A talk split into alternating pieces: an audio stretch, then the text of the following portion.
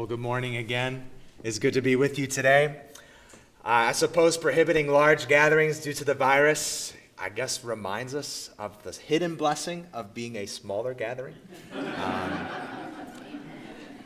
the title of my sermon this morning is More Than Meets the Eye. It is the tagline to the cartoon and toy uh, industry Transformers. Um, I called it that because in each scene of the passage today, we'll consider um, to understand the people in each of these scenes, you need to look past appearances. Whether it's Jesus, whether these the, the scribes or the poor widow in the temple, you need to look past appearances, more than meets the eye. While it doesn't have to do much with responding to COVID 19, I went through possible connections. Uh, so, for example, you have to look past appearances to see who's a real carrier of COVID 19 because not everybody shows symptoms. Uh, I thought that was kind of lame. Um,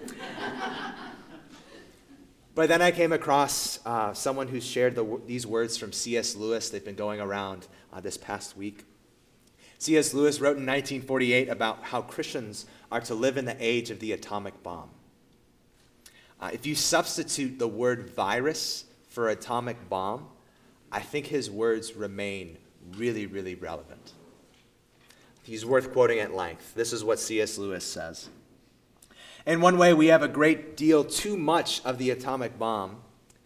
How are we to live in the age of the atomic bomb? I'm tempted to reply, why, as you would have lived in the 16th century, when the plague visited London almost every year. Or as you would have lived in the Viking Age, when raiders from Scandinavia landed, could land any night and cut your throat or indeed as you already are living in the age of cancer, in the age of syphilis, in the age of paralysis, an age of air raids, an age of railway accidents, of motor accidents. In other words, do not let us begin by exaggerating the novelty of our situation. Believe me, dear sir or madam, you and all whom you love were already sentenced to death before the atomic bomb.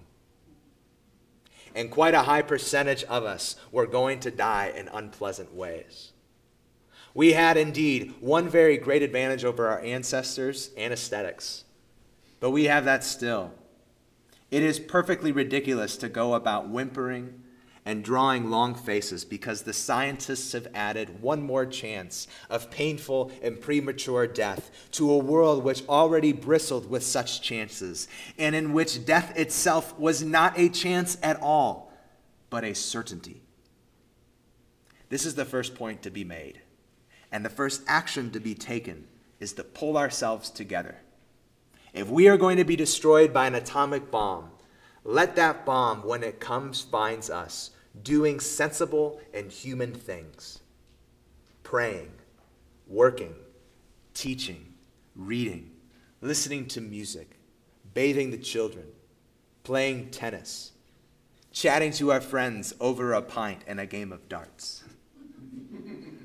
Not huddled together like frightened sheep and thinking about bombs. They may break our bodies a microbe can do that, but they need not dominate our minds. A virus need not dominate our minds. Let's go to God's Word. We're continuing in our study of the book of Mark. We're in chapter 12 today and verses 35 to 34. If you're looking at uh, Bible provided to you, it's read, it looks like this. You will find it on page 849. 849. Mark 12, verses 35 to 44.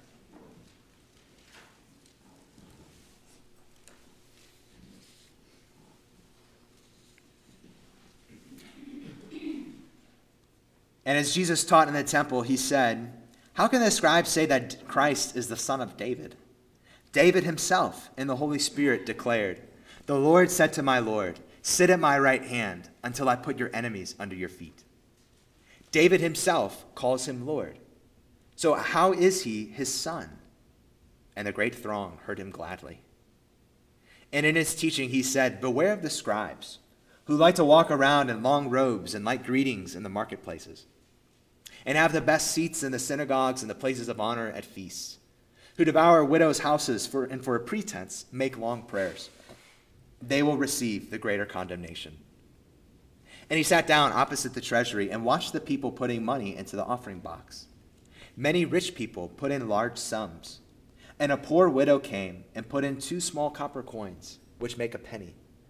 And he called his disciples to him and said to them, Truly I say to you, this poor widow has put in more than all those who are contributing to the offering box. For they all contributed out of their abundance, but she, out of her poverty, has put in everything she had, all she had to live on. This is God's word. Well, the main takeaway from the portion of Mark we'll look at today is a reminder of what we've seen in other places in the book of Mark. Main point is printed in your bulletin. It's to explain who Jesus is and who his true followers are, you have to look past appearances to explain who Jesus is and who his true followers are, you have to look past appearances. Now, you can plop down at any point in the book of Mark, and you'll find some direction as to the identity of, his, of Jesus and what it means to follow him. Who Jesus is and who his followers are. You can plop down at pretty much any point in the book of Mark and figure that out, get some direction. It's no different today. In today's passage, we'll find three different qualities that mark faithful, genuine followers of Christ. And we'll see how these qualities are actually pretty woven together. It's my prayer that today God will renew our hearts and minds through His Word so that these qualities might mark us more deeply. The very first quality is a knowledge of the Savior. The first quality that should mark Christ's disciples is a knowledge of the Savior. Let me get that straight, Steve, you might be saying in your head already. to follow Jesus, we have to know Jesus. Yeah, that's what I'm saying. That's kind of slap you in the face common sense wisdom. But sometimes we need to be slapped in the face with common sense. To use a marriage analogy, that following Jesus involves knowing Jesus is as common sense as being married involves knowing your spouse. You won't be a good husband, you won't be a good wife unless you know your spouse. It seems really simple, doesn't it? Well, have you ever talked to a person who won't let you get a word in edgewise? He just keeps going, you can't say anything. I'll just say if you've never talked to a person like that, you might be that person. I'm going to be the Nathan, the Nathan to your David and say, You are the man. Well, that's okay if you are that person, Jesus still loves you. Being bombarded with words upon words has been Jesus' experience so far on this Tuesday of Holy Week in the Temple of Jerusalem. So just take a tour back with me on just one day, Tuesday, in Jerusalem. Uh, so they got to the temple in Mark 11 27. So they arrive at the temple on this Tuesday. 1127, and what happens? Chief priests and scribes and elders came to him, came to challenge him. Right after that, what happens? Chapter 12, verse 13. That group sent another group, some of the Pharisees and some of the Herodians, to trap Jesus in his talk. After that, the same day, still in the temple, chapter 12, verse 18. Sadducees came to him, again, to trap Jesus in his talk. After that, we're not even done yet. Chapter 12, verse 28. One of the scribes came to him, asked Jesus another tricky question. Challenge after challenge after challenge, all in one day. But now we get to the start of our passage, chapter 12, verse 35. And you see the difference. This time it starts Jesus taught in the temple. All these other groups are finally done talking. Now it's Jesus' turn to set the agenda of what they're going to talk about. And what does Jesus choose? He talks about the true identity of the Messiah. In other words, he talks about who he truly is. Like the other groups asked him questions, Jesus is the one this time who asks a question of his own. He asks, How can the scribes say that the Christ is the son of David? Just to remind you, the scribes were supposed to be experts on the Bible. And they said that the Christ, which is another word for the Messiah, which means anointed one. They said that the Christ is the son of David. He would come in the line of David. And was, so was Jesus saying they were wrong for this? Saying, no, no, no, the Christ isn't the son of David. Well, not long before this scene, just two days prior, actually, on the Sunday of Holy Week, Palm Sunday, all these people welcomed Jesus proclaiming what? He's the son of David. Jesus, I don't remember reading him correcting these people. So were the scribes wrong in saying that Jesus was the son of David? Well, no. The scribes were wrong in saying that Jesus was just the son of David, that the Christ was only the son of David. So to prove this, Jesus quotes Psalm 110. That's how you could see a lot of times in most translations. Uh, so you see in verse 36, what's quoted is set apart a little bit. That usually, that's the translations help to us that what's quoted there is from the Old Testament. So Psalm 110 is among the most quoted Old Testament chapters in the New Testament. Psalm 110 is a royal song that speaks of a king when he takes the throne. The king in Psalm 110, though, is unique. We see it even here, just a little bit. The king in this psalm sits at God's right hand. And the position of being at the right hand was very, very important in that day in society. To sit at God's right hand would indicate that this king partakes in the same power, the same righteousness as God himself. This king is unique. As Psalm 110 continues on, other parts of the New Testament quotes it because the king in Psalm 110 is not just a king, he's also a priest after the order of Melchizedek. Fancy name. It might be the name of my dog, future on. I don't know. We'll see. No, it won't be. Um, uh, anyway, Psalm 110 is a very unique place, it's a unique king. So this king fulfills both the functions of king, being ruling of God's people, and priest, representing God's people. So Jesus' argument that the Christ is more than the son of David, it depends on a couple of factors. So look closely at verse 36, just in how he prepares to quote Psalm 110. He says, David himself in the Holy Spirit declared. So Jesus' argument depends on a couple things. It depends first that David is the one who wrote Psalm 110. So if you go back to that psalm in the original setting, you'll see a little inscription right before verse 1. It's, that comes in a lot of different psalms. Those are actually a part of the original text. Psalm 110 indicates that David wrote it. Now, why does this matter? Because if David is the one who wrote it, he has to be talking about someone else besides him. David's talking about a king that's not him, a king that will come after him and is separate from him. So Jesus' argument depends on that, that David is the one who wrote it, but also, looking back at verse 36, just a little detail we might glance over. It says, David himself in the Holy Spirit. So that Jesus' use of Psalm 110 depends on the origin of this psalm. David wrote in the Holy Spirit. Here, Jesus affirms what's known as the inspiration of the Bible. That doesn't mean that the Bible is inspiring, though it is. That means that the Holy Spirit, as Jesus says here, inspired human authors to write down all that God wanted them to write down. The Holy Spirit inspired human authors in such a way that he worked through their personalities he worked through their own writing styles. He worked through their particular sets of circumstances. All of that to write down what God wanted them to write down. So that each book of the Bible is unique, but the ultimate origin of it is one. It's common.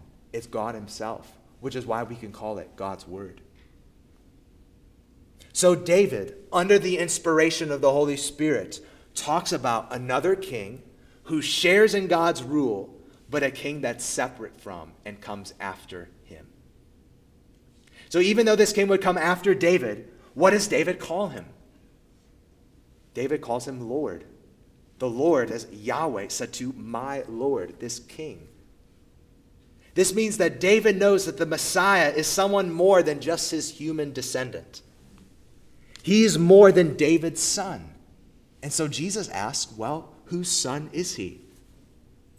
We've gotten the answer before, haven't we? From God Himself. When Jesus was baptized, when Jesus was transfigured, what did God say? This is my beloved Son. More than David's son. He's, the Messiah is God's son.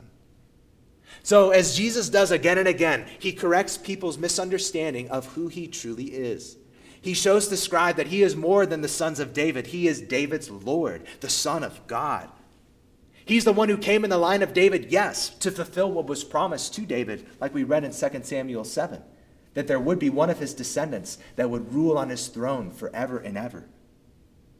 But the Messiah has existed well before David. Jesus stepped off his throne, being God the Son, so that he was born of a woman, born under the law to redeem those who are under the law's curse. I think it's telling that when Jesus finally gets a chance to set the agenda of what they talk about, that this is what he chooses. He chooses this topic. You know, the religious authorities, time and time again, they came up to Jesus, they talked about what authority is, they talked about taxes, they talked about Caesar and politics. They talked about life after death. They talked about how to interpret the Bible. All those issues matter. That wasn't the real issue with them. The real issue was who the Messiah is according to the scriptures. The religious authorities weren't against Jesus because his stance on what authority is, or his stance on politics, or his stance on Bible in- interpretation. The religious authorities were against Jesus because Jesus claimed too much for himself. But Jesus was simply lining up with what the Bible says who the Messiah is Son of David and Son of God. So, if this is Jesus' starting point issue, who he really is, if that's where Jesus starts, I think we should make that our starting point as well. You'll hear people say all the time, that all religions are basically the same. You know, they accomplish the same thing, they make good, virtuous people. You'll hear people say all the time that all religions essentially worship the same God. Now, to, to give credit to that, with less and less people knowing what they believe and why they believe it, I could see why people would think that, just because everything ends up looking very vague anyway. But all religions are not the same. And this particular issue really, really proves that. It relates to the issue that Jesus chooses here. Among all the other religions in the world, among the several things that sets Christianity apart, includes what we believe about who Jesus really is. Christianity alone believes that Jesus is more than an influential human teacher. Christianity alone believes that Jesus is the Son of God, taken on flesh. So at the end of Mark's gospel, we'll read of a Roman centurion looking at Jesus as Jesus is on the cross. And what does he say? He says, Truly, this was the Son of God. You read John's gospel, the book of John, and at the very end, John tells us why he wrote all that he wrote. What does he say? Said, I could have included a bunch more things, but I included what I did to prove to you that Jesus really is the Son of God. And that you would believe that, and believing that, you would have life in his name. The Apostle Paul, who himself maybe was here on that day in the city of Jerusalem as a young Pharisee, somebody who would have been against Jesus. The Apostle Paul, later on in the beginning of the book of Romans, he wrote of the gospel that he now proclaimed, which he says at the beginning of Romans 1 that God promised beforehand through his prophets in the Holy Scriptures concerning his son, who was descended from David according to the flesh and was declared to be the Son of God in power according to the Spirit of holiness by his resurrection from the dead, Jesus Christ our Lord. Son of David, Son of God. Friend, giving all that's going on this week, all the issues that you could think about, you're here this morning and you don't know Jesus, you don't believe in Jesus, would you get clear on who Jesus really is as you see him in according to this word? To follow Jesus, you have to know Jesus. That's the starting point. As I was with someone this week, uh, just going over material about our salvation, the question came up of how you would explain to someone how to be saved. That's a really good question that we should all figure out. And this person said, in answer to that question, she said, I'd start with who Jesus is, because Jesus is the one who saves us. And I thought that was a great answer. I'd start with who Jesus is. It just made me wonder, fellow Christian, brother and sister in Christ, especially a member of Old Oak, are you confident enough that you can explain this starting point of who Jesus is to somebody who doesn't know who Jesus is? to somebody who doesn't yet follow him and believe in him? Are you confident that you can explain it, at least in some degree? But knowing Jesus according to the scripture is not just our starting point, it's our continuing point, isn't it? It's how we keep going. You see, real followers of Jesus want to know Jesus even more. So we're going to go back to the marriage analogy. If you get married and then you make no effort to know your spouse better, and be with your spouse. You're not exactly living up to the true intention of marriage, are you? Real followers of Jesus not only start with the knowledge of Jesus, they want to keep on knowing Jesus and know him better. You think of the apostle Paul's prayers for other Christians. He prays in Colossians 1:10 that they would have an increased knowledge of God. He prays in Ephesians 3 verse 19 that the Christians there would know more, would have the strength to know more, the love of Christ that surpasses all knowledge. We know Jesus, we want to know more. Christian brothers and sisters, let's make that our life's pursuit to press into the scriptures, not just to accumulate more facts, but to know Jesus better, to be closer to him.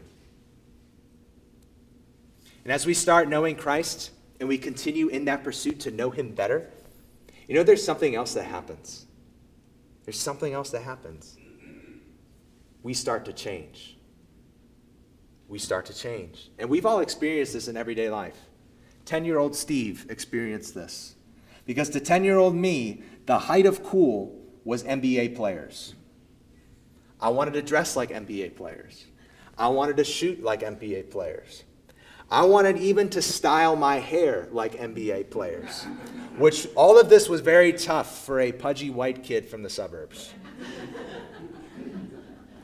but it relates to a popular axiom. You may have heard it before.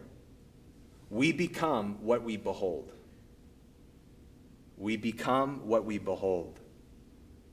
As we press into Christ and to seek to know Him better, we know we're really doing that when we start to become like Him and live like Him in our characters.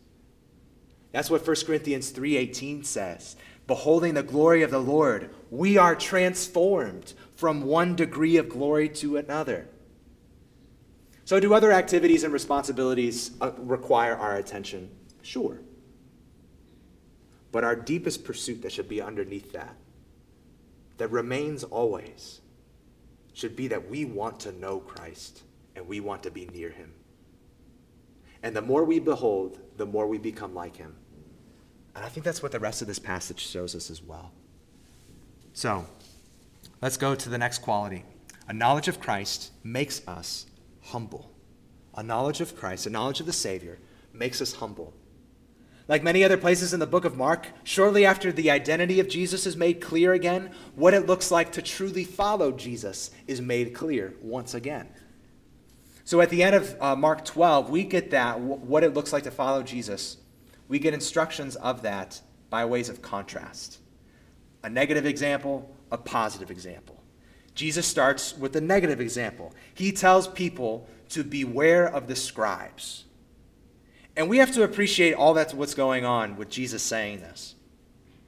Keep in mind, Jesus has gone into the religious authorities' turf. their domain, the center part of their domain, the temple in Jerusalem. And he has survived and even thwarted their attacks. And now Jesus goes on the offensive. This is basically Jesus' Good Will Hunting moment. No college education. And he comes into Harvard and schools everyone that's at Harvard. And why does he tell people to do this? Why does he tell people to beware of the scribes? So just look at verse 38 again, real closely. Beware of the scribes. Why? Because they like to walk around in long robes and like greetings in the marketplaces and have the best seats in the synagogues and the places of honor at feasts. Stop there for a moment. Give a brief background to this behavior because if you saw somebody in a long robe outside today, you just thought they were weird, not really prideful. Um, the long robes would have distinguished these scribes as men of wealth and men of status.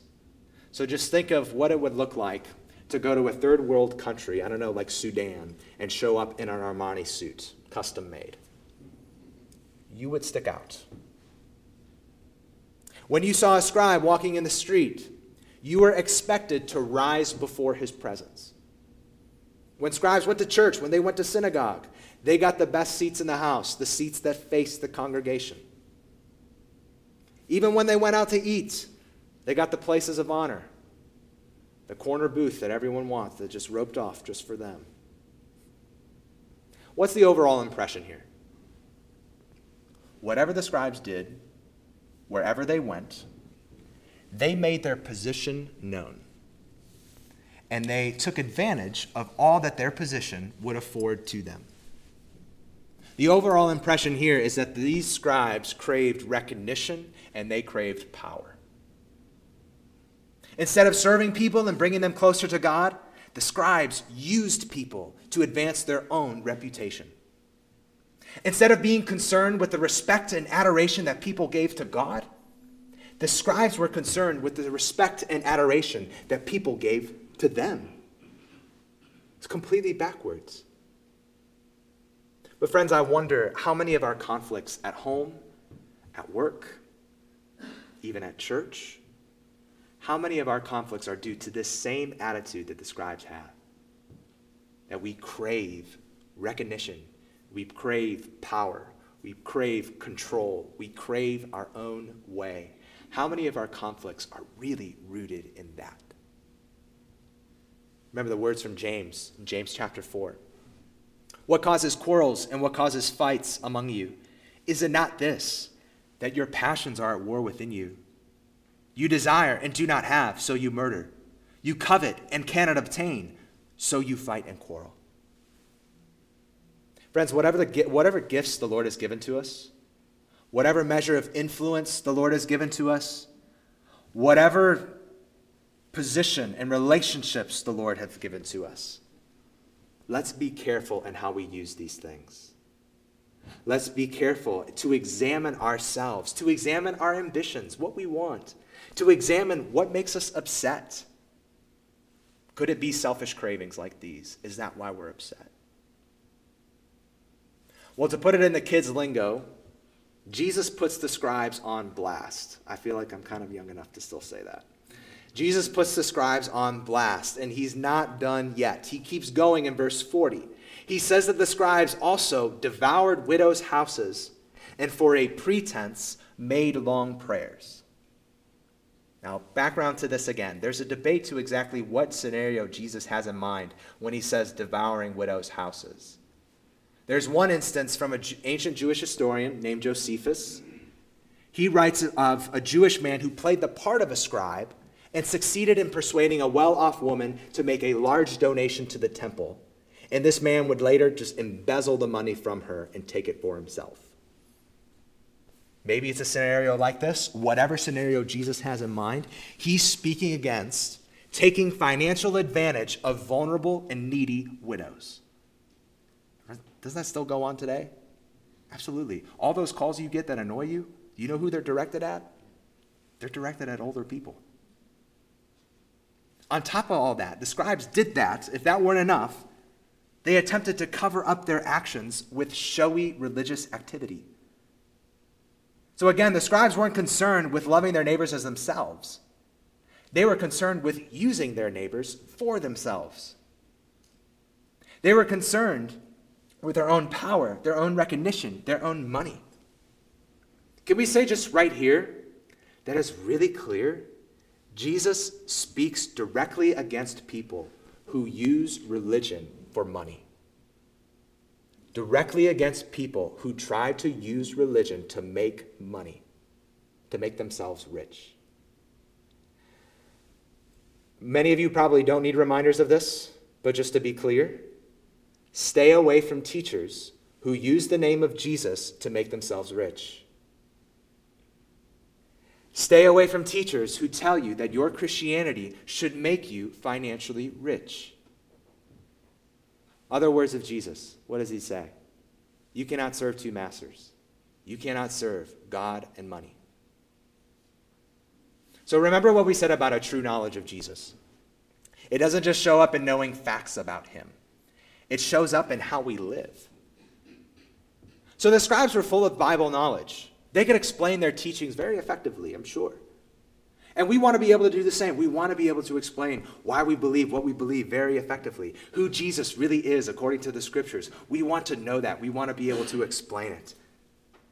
But we want to know that so much believe it so much that it actually affects how we live, that our doctrine actually shows up in our lives.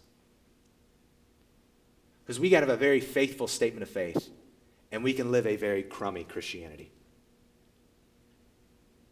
So, friends, pray that we would be faithful in standing on the truth, but also pray that our faithfulness would include the truth changing how we live. Amen. In contrast to the scribes, a true, hum- a true knowledge of and faith in Christ should lead to humility when it comes to our position, our recognition, and our rank, and even our wealth. We should be content in all of those areas because God has given us all that we need in our Savior, Jesus who himself set himself aside, set his own position and rank aside by stepping off his throne, taking on flesh, living among us, even dying on the cross, all for our sake. We can be content and should be content in all those areas. Take Paul's words to the young Timothy from 1 Timothy 6. He says, Godliness with contentment is great gain. For we brought nothing into the world and we cannot take anything out of the world. We want to meditate on that further, what it looks like to be content because of Jesus in all areas of our lives. Read 1, uh, 1 Timothy 6 this afternoon, read Philippians 4 this afternoon. In contrast to the scribes, our true knowledge of and faith in Christ leads to humility in our reputations and how other people perceive us. You see, when we are like the scribes, we'll do whatever we can to mask our sins, to hide our faults, to keep up appearances. But because Jesus is our righteousness, because his death brings our full and final forgiveness, we are freed from the pride and embarrassment of having to lie about who we really are. So that we can and we should confess our sins rather than covering them up because our Savior is in our place, we are freed from keeping our struggles and our shortcomings to ourselves. We don't have to do that. We don't have to give the perception all the time that we are just fine. We can and should be humble enough to say that we don't have it all together, but that we do have a Savior and that we need His help. Commenting on this passage, one old pastor said, let us be real, honest, thorough, and sincere in our Christianity. Real, honest, thorough, and sincere in our Christianity. Quality number three a knowledge of the Savior should make us humble and should make us generous. See, there is more to Jesus than what the scribes thought they saw on the surface. And there is more to the scribes than what they portrayed on the surface. And in the last scene, we see that there is more to this widow and her meager gift than we perceive on the surface. Verse 41, take a look there. Jesus sits down at the treasury of the temple. And he's been tired before. We read of him being tired before. And it wouldn't be hard to think that Jesus is tired here in this moment, having endured endless challenges, talking and talking again. And we see again that it's just Jesus and his disciples. It's not a big crowd. And Jesus observed likely would have, would have, what would have gone unnoticed by many of the people around him, especially during the time of year that he's in the temple, near the time of Passover where the city of Jerusalem nearly quadrupled in the number of people who were there. The temple treasury was on one of the outer courts of the temple, called the Court of the Women, and it was on the wall of one of those courts. So against this wall was 13 brass receptacles in the shape of trumpets or shofars uh, in, in Israel. So in these trumpets, the people would deposit their offerings. And it was often the case that onlookers could overhear the priests examining what and how much people gave. But even if they couldn't hear that, keep in mind, there are no credit cards back then. There are no checkbooks back then. They're just coins. So even if you can't hear the priest, you can hear what people are dropping into the offering plate. So, same with this woman.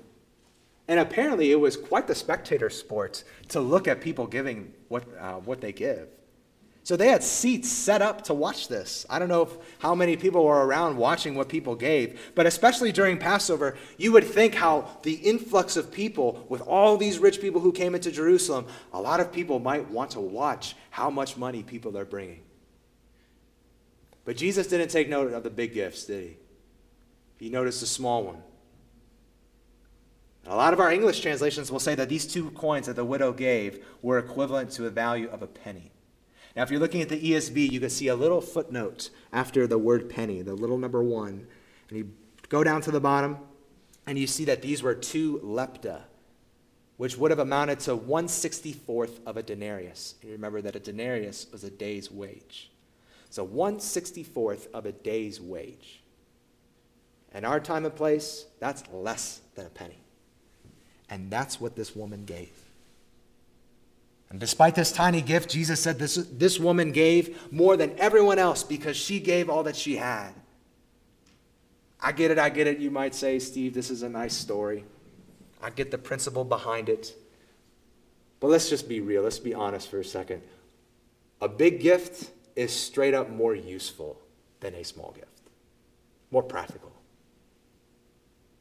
Friends, money is just another area where God operates on different values than we operate. Think of what the world teaches us to celebrate and to value when it comes to money. Go to any college campus, for example. Any college campus, you know, different buildings around the campus. And they have certain names. Why do you think buildings are named certain names on college campuses? Sometimes it's because, you know, as a famous athlete, like that's, and they went to school there, a famous alumnus But most of the time, buildings are named what they are because of how much money that person gave. Oodles and oodles of money. I bet back then it worked the same way. They weren't going to rename the temple court the court of the poor widow because of her gift. But here, Jesus' values are not the world's values. Here, Jesus teaches us to celebrate faithfulness not giftedness. Even as a church, can we put ourselves in the widow's shoes? We might not have a multi million dollar budget. We might not pump out missionaries. We might not have a bunch of bells and whistles. But let's be faithful and generous with what we do have. Jesus teaches us here that our gifts are measured not by amount, but by sacrifice. And in contrast to the scribes, who made their lives all about themselves, who kept everything for themselves, who used people to get more for themselves, who covered up their sin to protect themselves, this poor widow sincerely followed the Lord and is generous to give back what the Lord gave to her, even the small amount it was. And she did all that without drawing attention to herself. We should learn from this scene also that God doesn't need our money. It's true. God does not need your money. We should never be impressed with how much we give God because God owns everything, including your money. Controversial statement God owns your money. Christian, none of your money is yours. That's not to say you didn't work for it, but it is to say even your ability and your opportunity to work does not come from you, it comes from the Lord.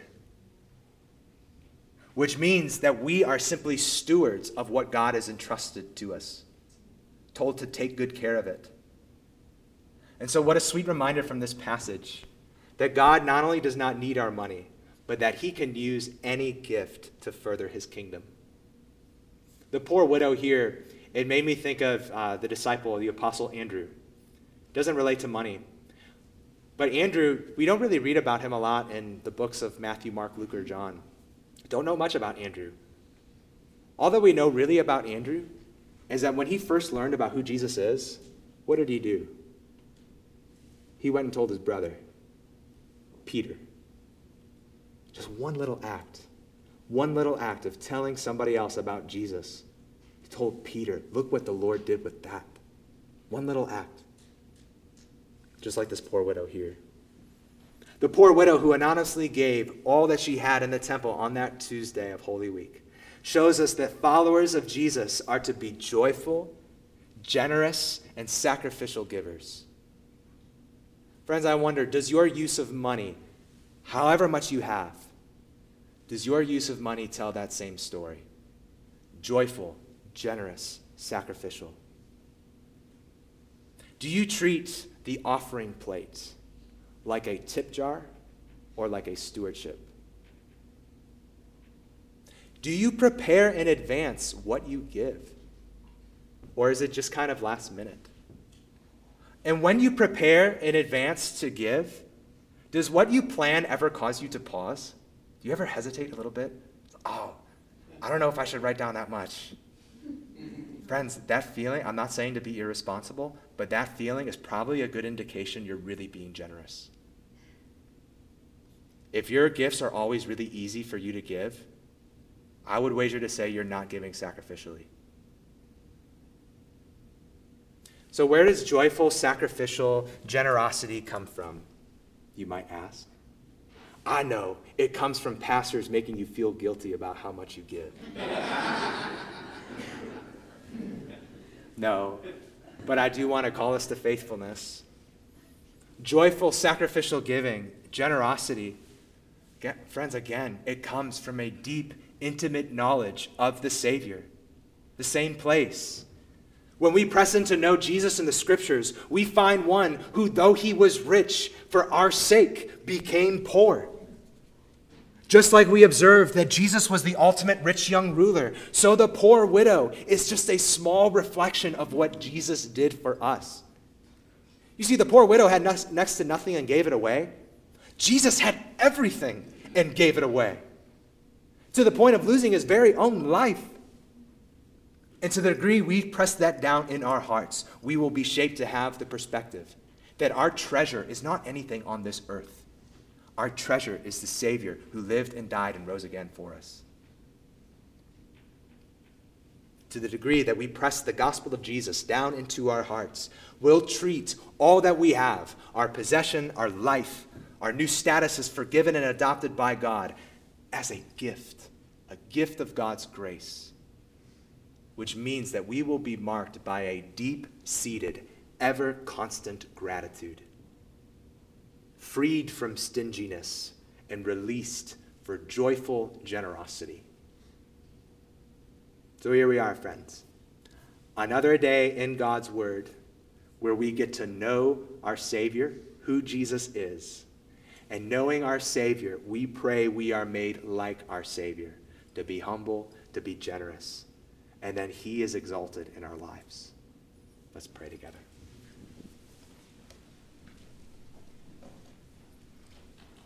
Lord, each week we want to confess our inability to live for you, to live in the way you've called us to live. Lord, not only we are unable, but we are also, guilty. So, Lord Jesus, we need your forgiveness, and we praise you that we have it. But we need you to live through us so that we do follow you in the way you would have us. To be humble, to be generous, and to press in to know you more.